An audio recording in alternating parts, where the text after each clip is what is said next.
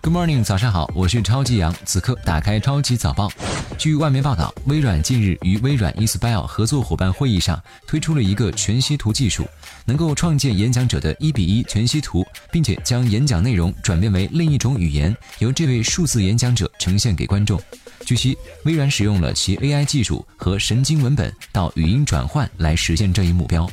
近日，AI 辅助诊断系统 QuantX。成为美国食品药品监督管理局批准的首个计算机辅助乳腺癌诊断系统。据报道。QuantX 在临床试验中已经被证实，在帮助放射科医生解释癌性和非癌性乳腺病变方面的有效性，并发现 QuantX 能够减少百分之三十九的乳腺癌漏诊率，同时可以改善百分之二十的诊断结果。据外媒报道，特斯拉公布二零一九年第二季度的自动驾驶 Autopilot 安全报告，并且在该报告中增加了更多有关起火事故的数据。报告期内，使用 Autopilot 进行驾驶时，每行驶三百二十七万英里就会发生一起车辆事故。没有配备 Autopilot，但是配备了主动安全功能的汽车，每行驶二百一十九万英里会发生一起事故。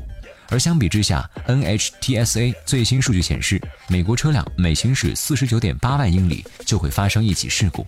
近日，滴滴顺风车下线三百二十五天之后，首次召开媒体开放日，公布了整改期间的阶段性安全产品方案。顺风车还推出女性专属保护计划，并承诺将持续与外界沟通，在未来一段时间不断征求社会各界的意见和反馈，与用户构建顺风车安全。不过，滴滴方面表示，共建期间顺风车暂无上线时间表。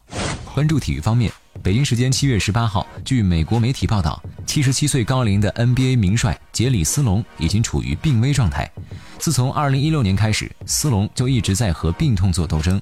杰里斯隆被认为是 NBA 历史上最伟大的教练之一，他曾执教爵士队长达二十三年。上世纪九十年代，斯隆带领爵士队两次打进总决赛。但是都负于乔丹的公牛队。近日世预赛四十强赛抽签仪式结束，而最新的2022卡塔尔世界杯夺冠赔率中显示，在亚洲球队中，作为东道主的卡塔尔一赔一百五十一排在第一位，而国足则和日本、韩国等皆为一赔二百五十一位居第二梯队。北京时间七月十八号，二零一九年世界羽联超级一千赛印尼公开赛进入第二轮比赛的争夺，林丹迎战四号种子周天成。结果林丹首局错失，三局点后以二十二比二十四、二十一比十七、十三比二十一不敌对手，无缘八强。近日，二零一九国际冠军杯一场比赛在美国尊享医疗体育公园展开角逐，阿森纳二比一力克拜仁慕尼黑。北京时间七月十八号，尤文图斯官方宣布德里赫特转会加盟，转会费七千五百万欧元，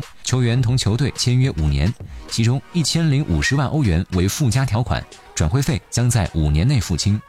北京时间七月十八号，据沃神报道，雷霆队交易克里斯保罗的计划受阻，而保罗在新赛季开始之前预计不会被雷霆队交易出去。